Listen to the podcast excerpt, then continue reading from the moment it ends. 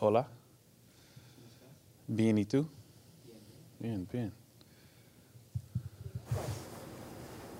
That was last week. You know what I mean? Just, I just, there's more surprises, you know, from time to time. Y'all can get something for me too. Y'all can ask me whatever.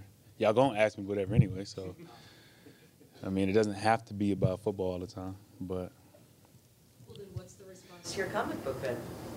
Uh, it's been very um, positive, very, um, you know, 'cause I think a lot of people, um, family members deal with stroke more um, so. So I think that was a thing that was, I had players reach out and say like, hey, you know, my, my mom or my grandma or my whatever suffered through a stroke, um, things of that nature. So it's more like just um, connecting with people that had similar situations. Um, so I think that's probably been the coolest part.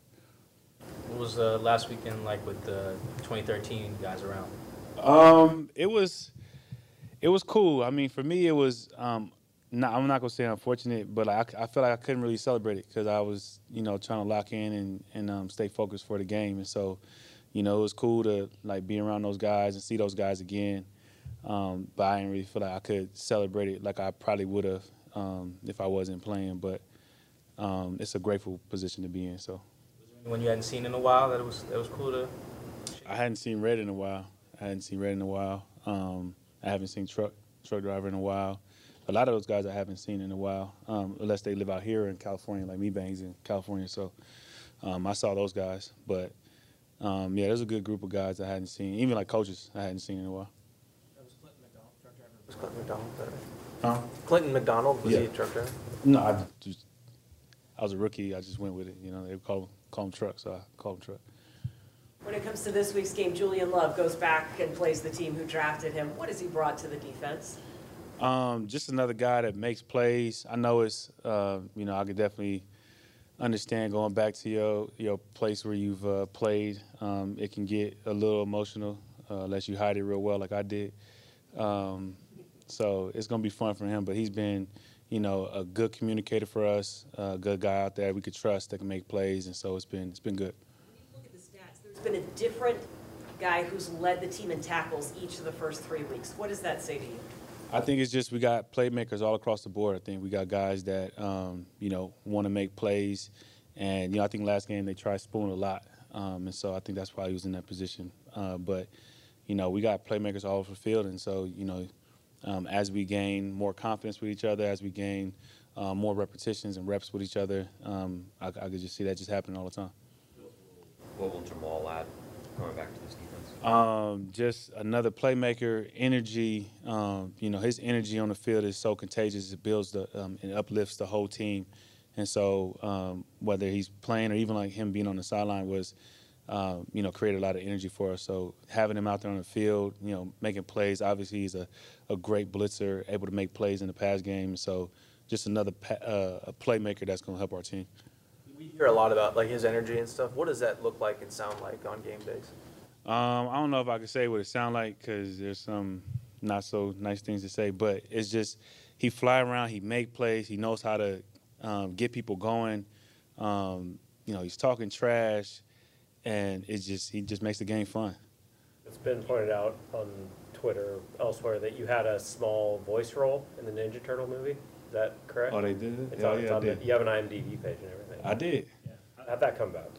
Um, you know, just people they know I like Ninja Turtles, and then um, they reached out to my uh, my marketing guy, and they kind of set it up, and um, you know, it was a voiceover, so I could I could do it, and I did it.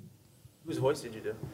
I did. It's just what the it's when they um, it's like Splinter's in the street, and everybody's looking at him and calling him a rat, and I'm the voice in the background, um, saying he don't look like a rat, he's a cat or something like that. Wait, was this that you did this? I did this in the summer, summertime. How Huh? long does something like that take? It took me like ten minutes. It really wasn't that. I mean, my it was just one line, so it wasn't that, that much. Would you rather act or would you rather sing when you get down? Which of those two? You know, I really would love to do voiceovers. I think that would be really, really cool to do voiceover for a really big movie. So maybe that's in my future. Who knows?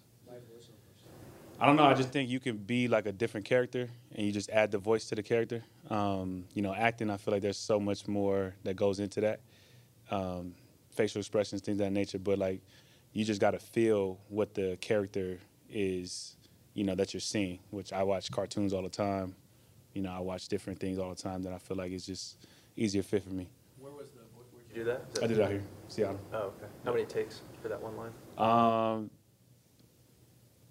it only took like two takes because we just kept playing. Like we got the takes that we wanted, and then I just was playing around with it. And so they did one of the ones I was just playing around. They they went with that one. So I maybe like a couple takes.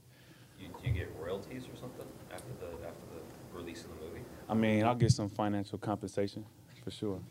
You already know I you know I'm good with the finances. When it comes to Daniel Jones, he's been under pressure a lot this year. Part of that is offensive line injuries and, and changes across that front. But what have you seen uh, being the key to, to making sure that he's off balance and contained as a dual threat? I think the biggest thing is not allowing him to use his feet to make plays, and not just in the run game as well, just passing as well. So I think a couple of his big plays, he scrambles, and then, you know, guys, you know, because they respect his running ability so much, they leave coverages, and then he throws over, throw the ball over his head. But he also has the ability to to sit in the pocket and make good throws. Our our um, I think our job is to make sure he feels the pressure, and make sure he try to get the ball out quick. Um, you know, but I, I feel like he's done a good job using his legs to to make plays, and I don't see why they won't uh, lean on that. When you go do back and watched it, uh, what'd you think of the game Jay Reed had, Jay Reed had on Sunday? I mean, he had an amazing game. Um, you know, in the backfield, I think he had a sack and a half, a couple big hits on um, uh, jailbreak screens. Um, it's just amazing to watch him. You know, watch him come in as a rookie and then leave and then come back and the maturity and the leadership and the um, understanding of the game. I think all of that is just playing a part, and I, it, it was a big part in that him playing so well.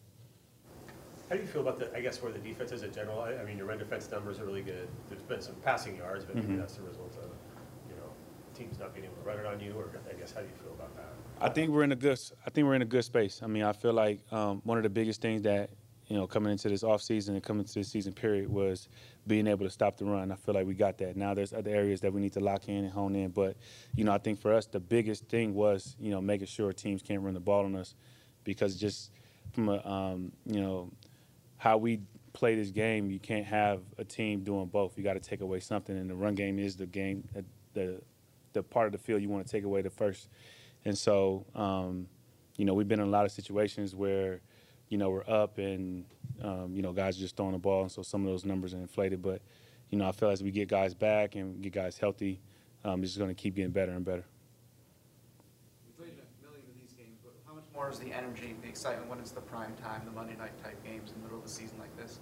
Um, I think they're cool. I mean, I think, you know, I've been around, you know, Coach Carroll for a long time, and so he's really uh, got into our minds that it's just a game, and I really believe that it's just a game. It's just a lot more people watching. But I mean, obviously, growing up as a kid, you watch Monday Night Football, then it turned to like Sunday night and Thursday night, and you know, at the end of the day, it's just a game. You know, it's gonna be a fun game, a lot of people watching, and you just want to put your best foot forward.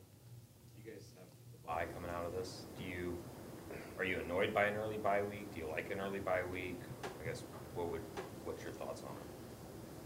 My opinion on a bye week is you always complain about it whenever you see it, whether it's too late or too early, and then it always ends up being the perfect time, whatever it is. So, you know, we'll complain about it being early, but then it'll give guys some some time that got hurt early to get back, or you know, give you an early rest or things of that nature.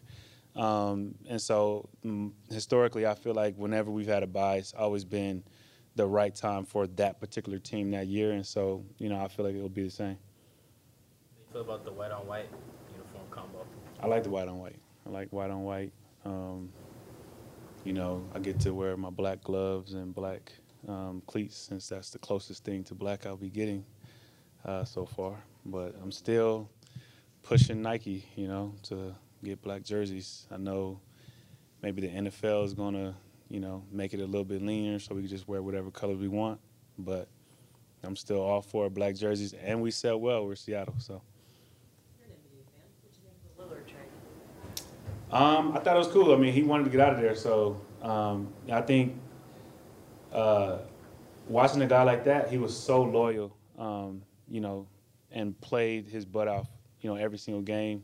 Um, it just unfortunately he did, wasn't able to win a championship there, and it got to a point where he wanted to move on. And you know, he gonna play with a guy like Giannis, and I think it's gonna be really cool. They still gonna lose to the Lakers, but um, you know, good for the East. It'll be exciting until they play Lakers. Which one of your teammates do you think would make the best actor? Actor? Dang, that's a good question. Um, I would say DK because DK actually has a passion for it, and he kind of does it a little bit already. So I think he would be the one best equipped to kind of make that transition. You did the commercial with the whole NFL script thing. Did you see that? one? Yeah, I thought that was great. I mean, that's you know, I think it was perfect. Like he he stayed in his realm and he did what he was supposed to do, and I think he could do more. But I thought it was dope. It was a dope commercial. I told him that when I saw it. It was cool. All right, thank you. Appreciate Thanks. you.